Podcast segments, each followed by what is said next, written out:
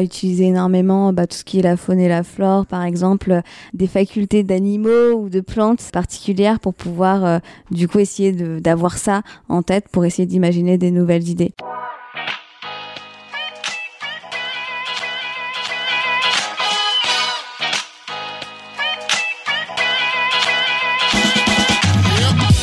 Bonjour et bienvenue sur Flip. Aujourd'hui, nous accueillons Mélissa Aldana et Vincent Dromer de Clap. C'est quoi Clap? Clap, on est une euh, communauté de plusieurs indépendants et dont on est les cofondateurs avec euh, Mélissa Aldana qui avons créé donc euh, la structure il y a trois ans et demi, bientôt quatre ans, avec cette idée de se dire qu'on peut travailler différemment en entreprise et réussir à mieux pouvoir aller travailler sur différentes phases du projet et essayer d'accélérer les, les phases de conception. Aujourd'hui, on travaille beaucoup sur des sujets d'éducation pour réussir à armer n'importe n'importe quel euh, consultant, n'importe quel chef de projet, n'importe quel manager en entreprise pour pouvoir aller manier le design thinking. Le but, c'est vraiment de donner les clés du design thinking euh, pour qu'il passe à l'action. Euh, c'est notre vocation, de vraiment transmettre l'état d'esprit, la méthodologie, les outils pour qu'ils puissent du coup prendre les projets en main. Et c'est vrai qu'on est très lié à la méthodologie design thinking. Après, euh, ça, ça nous a permis d'avoir des bases et des bases super structurantes à l'intérieur des, actions qu'on qu'on menait déjà avant de découvrir et aussi de, bien comprendre pourquoi c'était du design thinking.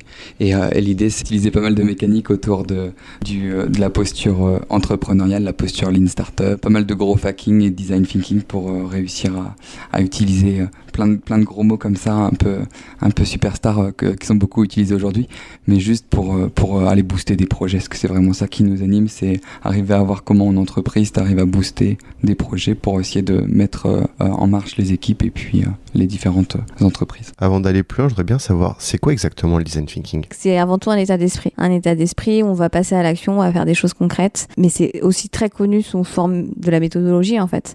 La méthodologie qui se déroule vraiment en quatre grandes étapes, où on va dans un premier temps s'immerger au sein de l'utilisateur, la personne pour laquelle on est en train de créer quelque chose. Donc on va tout de suite aller au plus proche du terrain pour voir finalement euh, observer toute son expérience sur laquelle on est en train de travailler et identifier quels sont ses problèmes, ses pain points, les problèmes de l'utilisateur sur lesquels on va pouvoir ensuite dans une deuxième étape qui est l'idéation, bah, générer un maximum d'idées pour répondre à ce problème majeur.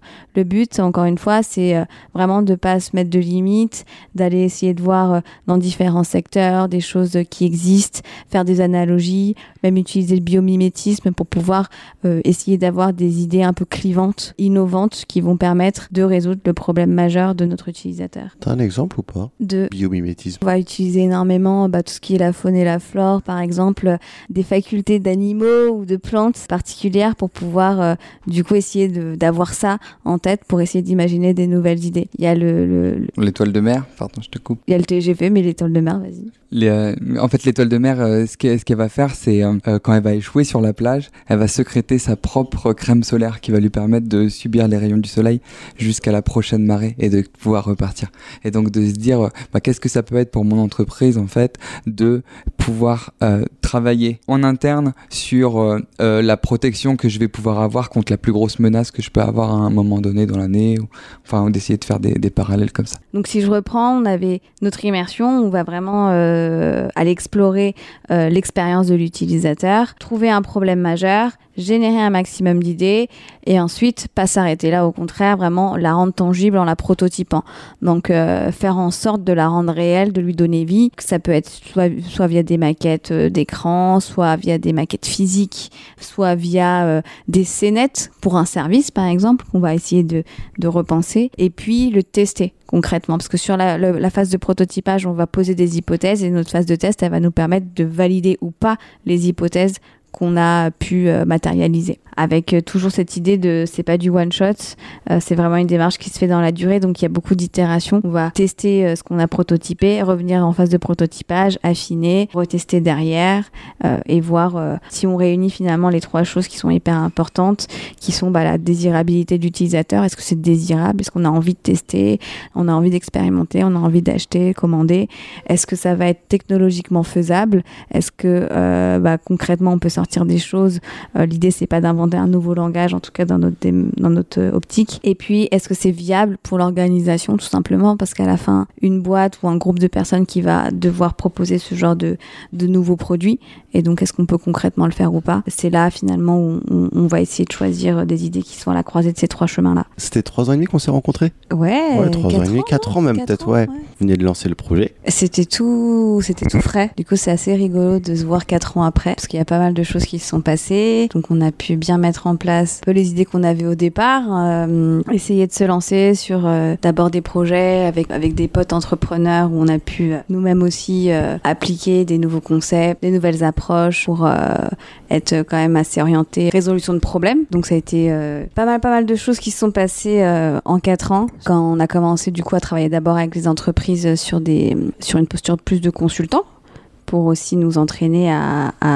accompagner de cette façon-là. Et puis petit à petit, des demandes de formation, parce que c'est quelque chose qui euh, finalement est assez euh, nécessaire et accessible. Donc comme nous, on a vraiment vocation à pas garder euh, les gens sous perfusion, bah, la formation, en fait, ça coulait de source de vraiment transmettre, donner les clés, qu'ils puissent s'approprier les concepts à leur sauce en fonction du contexte dans lequel ils évoluent. Et donc, on a très vite évolué vers ça euh, après des missions de conseil. Et puis, une grosse partie aussi euh, sur le fait qu'on a il y a pas mal de gens qui ont voulu euh, du coup adopter cette posture du facilitateur, donc celui qui va mener les ateliers, imaginer le déroulé, etc. Et on a voulu du coup, bah, encore une fois, démocratiser le plus possible, rendre ça plus simple. Et on a commencé à imaginer des produits des, euh, des choses qui vont faciliter euh, cette posture, dont euh, par exemple des produits de jeux de cartes où on peut mapper plus simplement un atelier ou imaginer une démarche. Et ça consiste en quoi être facilitateur par exemple? Tu fonctionnes comment en tant que facilitateur?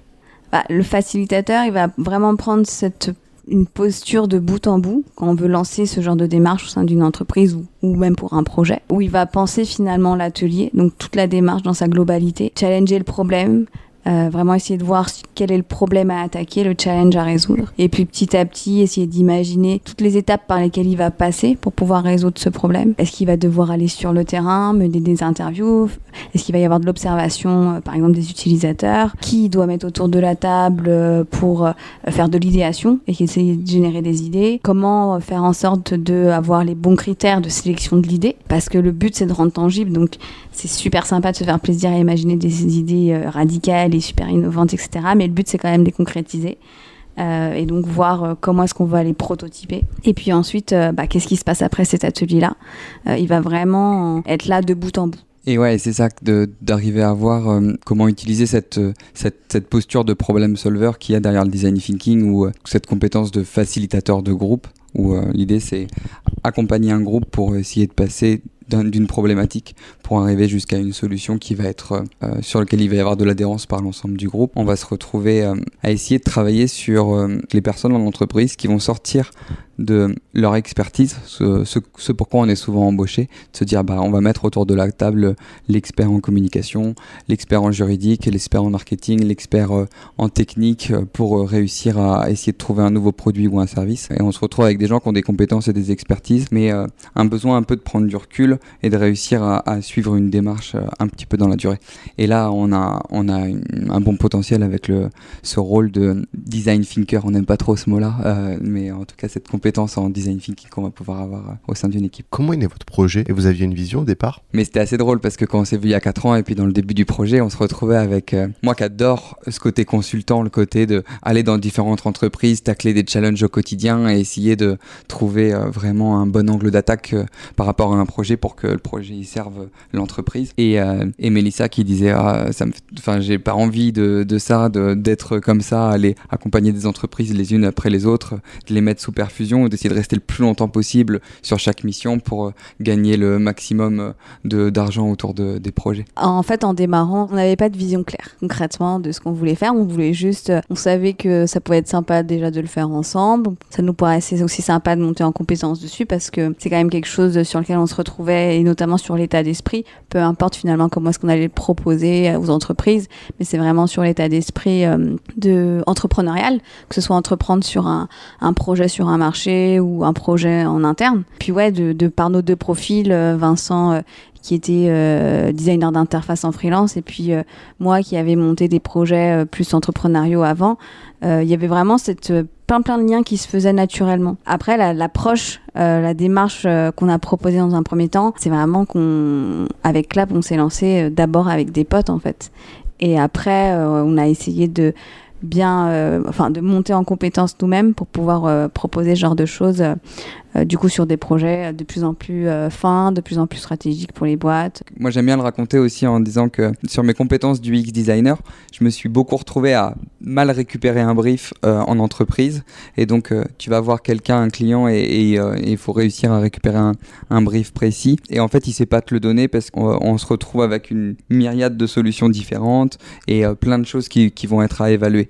Et donc tu peux pas réussir en tant que UX designer à te mettre sur une phase de réalisation et essayer de poser euh, des premières bases sur lesquelles euh, on va réussir à pouvoir trouver un, bon produit ou un bon service. C'était surtout le cas quand j'accompagnais les startups du fonds d'investissement d'AXA, AXA Strategic Ventures, sur lequel euh, je faisais les audits en amont des startups dans lesquelles ils investissaient. Et une fois qu'ils avaient investi dans les startups, eh ben, ils disaient bah tiens, on peut travailler ensemble pour augmenter la visibilité, pour augmenter la rétention, pour travailler l'image de marque ou pour travailler la bonne hypothèse produit. Et on se retrouvait à des moments où, à l'intérieur du fonds d'investissement, eh ben, il y avait une vision différente entre la startup qui voulait accélérer parce qu'elle venait tout juste de toucher un million d'euros et donc elle avait besoin, enfin ça faisait trois ans qu'elle attendait ça. Le fonds d'investissement qui disait ah mais je voyais, j'avais une autre vision pour toi. La maison mère AXA qui disait ah mais moi j'avais encore une autre vision et les startups du fonds d'investissement qui disaient ah mais je vois aussi les synergies qu'on peut faire. Enfin le, métier sur lequel je pouvais apporter le plus de valeur c'était mettre tout le monde autour de la table et c'est d'écrire les différentes possibilités. Ça semblait super pertinent. Et pour ça, je raconte tout le temps mais c'est la manière dont moi je travaillais, je mettais six semaines, huit semaines à construire deux trois euh, choses consolidées en tant que UX designer parce que tu as du temps d'aller-retour, que tu vas booker des rendez-vous toutes les semaines, que tu vas rencontrer différentes personnes autour de la table à différents moments et que tu vas avoir du mal à, aligner l'ensemble des, différentes euh, visions des différentes personnes. Le, fait de regarder Mélissa travailler vraiment avec un, esprit euh, un peu lean startup qui est, très proche de, tous les concepts qu'on a en design thinking, de, de mettre de l'énergie que vers tes utilisateurs. Elle se réveillait le matin pour ses projets entrepreneuriaux, elle avait une idée, elle construisait une page autour de cette idée, une page web, elle euh, elle avait des gens qui remplissaient le formulaire parce qu'elle savait très bien faire venir les gens sur son site.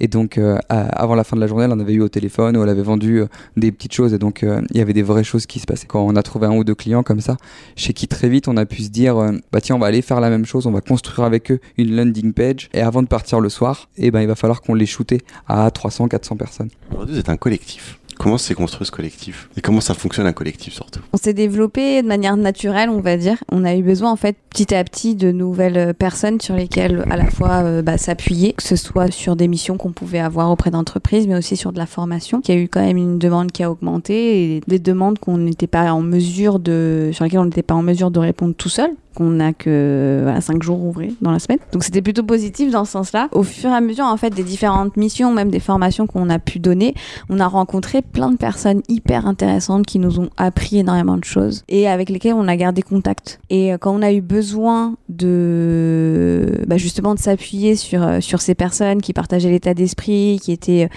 assez initiées à ce genre de pratique et qui en plus nous apportaient énormément de choses sur lesquelles finalement nous bah, on avait encore aussi euh, une montée en, compétences à faire. Bah, finalement, on, a commencé à travailler finalement sans le vouloir, entre guillemets, de manière totalement naturelle, avec de plus en plus de, monde. Et puis petit à petit, euh, vu que on l'a pensé dès le départ, Clap comme quelque chose d'assez ouvert, pas forcément euh, une structure de type agence par exemple. On était hyper euh, flexible sur le fait de euh, bah, bosser sur un projet parce que c'était pertinent, parce qu'on s'éclatait avec des personnes tierces finalement et créer comme ça des, micro des micro projets, des micro marques autour autour de nous. Et donc bah, finalement par la force des choses, ces personnages se sont de plus en plus impliqués. En fait le la manière dont on fonctionne, c'est plus il y a ce nom, Clap qui existe, qui attire parce qu'on a quand même réussi à bâtir euh, une marque avec des références, une certaine expertise autour de ça.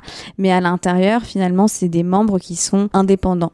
Euh, on est moi-même et, Vincent indépendants. Et en fait, on a, dès le départ, c'était quelque chose qui n'était pas forcément posé sur le papier, mais qui était dans notre ADN, de garder cette liberté, de pouvoir euh, bosser avec des gens euh, sur des projets qui nous intéressent. Et pour faire ça, en fait, on peut pas, en tout cas pour nous, la, la, la, la boîte en tant que telle bah, pouvait se faire que de cette façon-là, quoi. En mode collectif, avec tout le monde son, en son sein indépendant. Et vous avez déjà pris des gens dans votre collectif qui connaissaient rien, qui voulaient juste se former?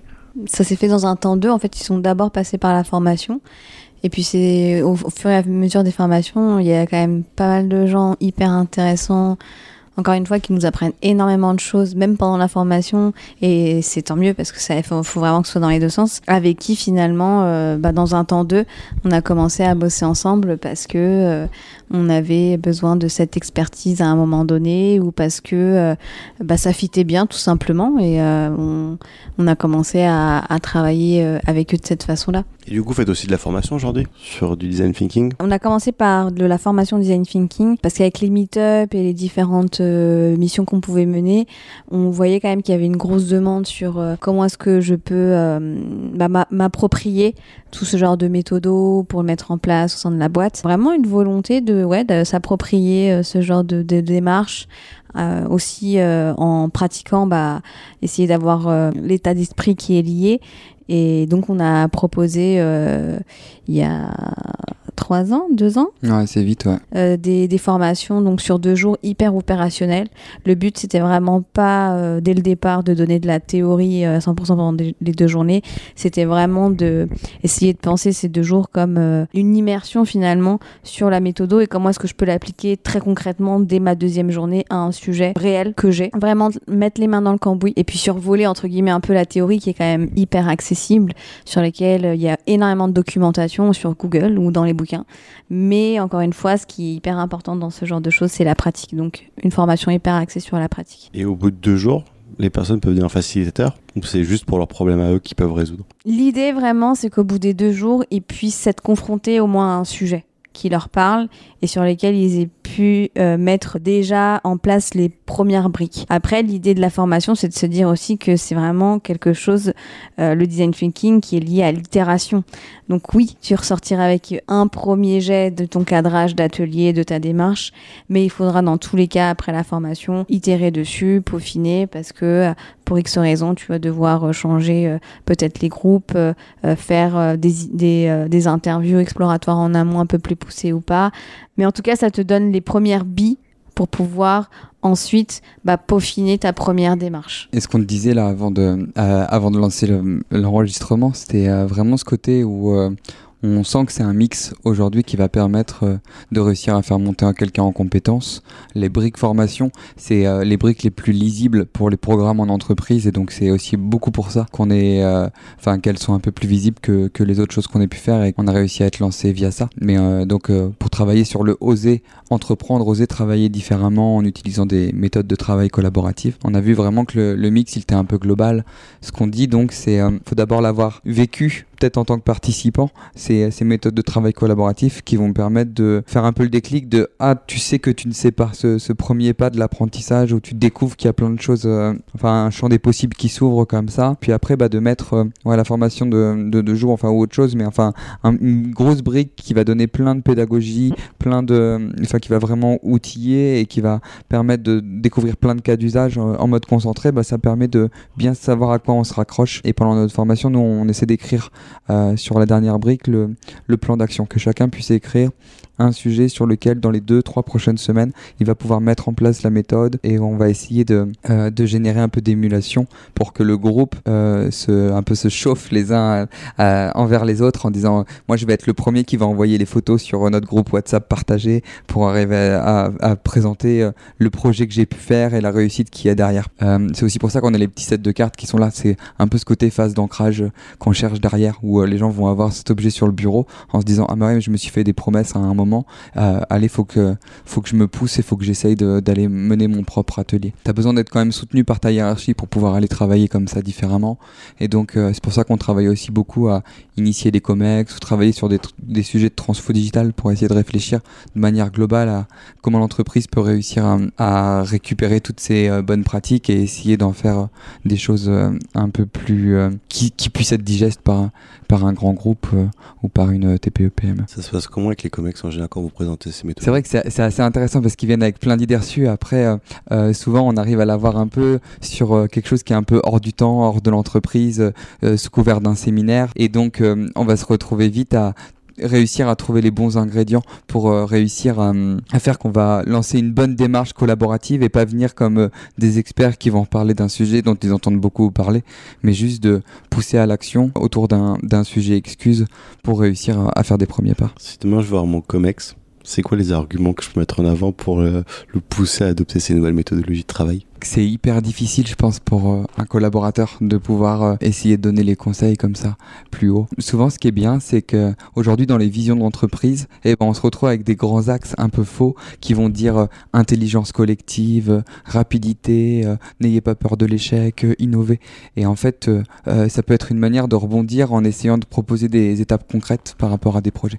Mais l'idée, plutôt que de, d'essayer de trouver les bons arguments pour aller convaincre le COMEX, c'est réussir un peu en mode pirate à à une toute petite échelle, peut-être pas sur un projet externe parce que dans ce cas-là, euh, on va pouvoir euh, se faire taper sur les doigts, mais sur un projet interne, de réussir à se dire, bah regardez là, il y a, ce truc qui est, euh, je dis n'importe quoi, l'organisation des, des fichiers à l'intérieur de notre serveur partagé pour l'équipe, qui a toujours été painful. Et ben là, on s'est posé tous autour de la table trois heures et avec des mécaniques un peu autour du design thinking, de je m'immerge à l'intérieur du problème, je trouve plein d'idées différentes autour du problème qui nous paraît être le plus important et euh, je prototype deux solutions par euh, chacune des parties de l'équipe et je me retrouve une semaine plus tard à revoir où ça en est, itérer, choisir la bonne solution. Tu arrives à avoir des petits résultats à ton échelle qui permettent de pouvoir euh, diffuser de l'intérieur via des cas pratiques qui marchent bien pour l'entreprise. On va passer au Fast and Flip. Mélissa, la principale force de Vincent, c'est quoi? Je pense que c'est la spontanéité. Puis, ouais, l'idée, une idée au quart de tour, toutes les 10 secondes. Vincent, la principale qualité La capacité de Mélissa à tuer les idées dans l'œuf. ouais, c'est ça, réussir à canaliser aussi un petit peu les trucs et être vraiment ce côté euh, force tranquille. Le prochain grand flip, c'est quoi? Ah, Je l'ai construit cet après, moi, euh, sur un des coups de fil que j'ai pu avoir. J'ai cette nana qui est. Euh, qui fait de l'événementiel et qui nous a aidé à calibrer un, événement. Donc Mélissa n'est pas encore au courant, donc je l'annonce.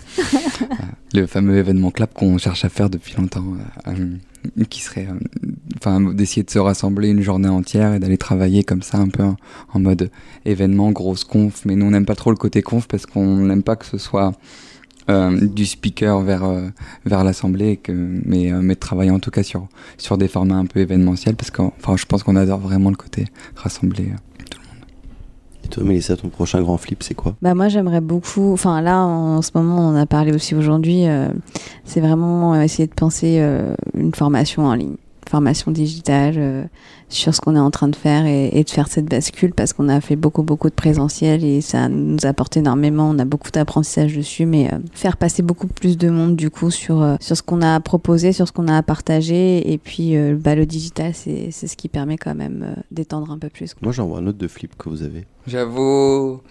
Un qui arrive très bientôt. enfin, voire qui sera même, voire même qui sera sorti au moment de la diffusion. Je vous laisse en parler. Bah non, on est super.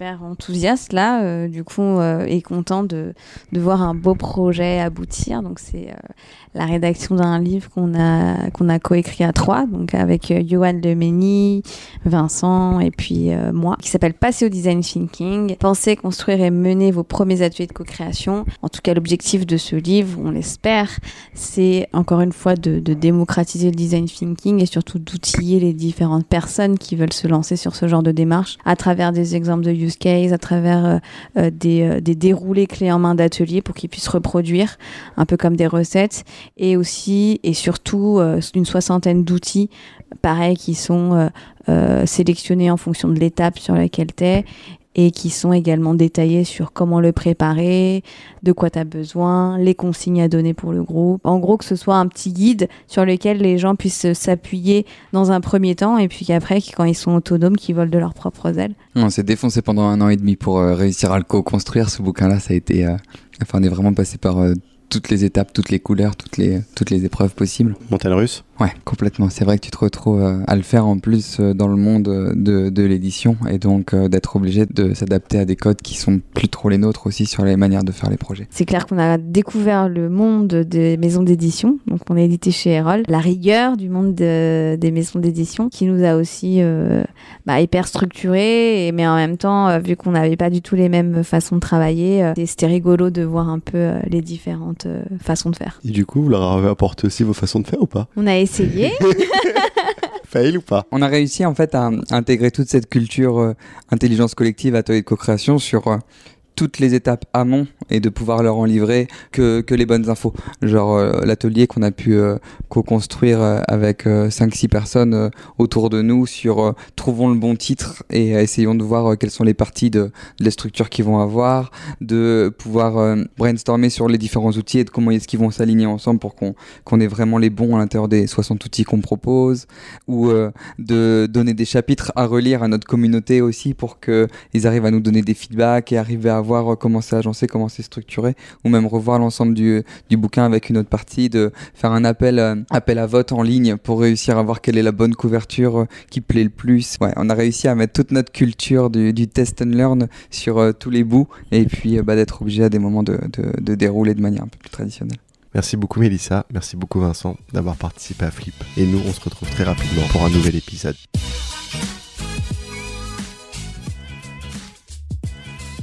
C'était Flip. Si vous avez aimé, n'hésitez pas à liker, partager et commenter. Et vous, le grand Flip, c'est pour quand?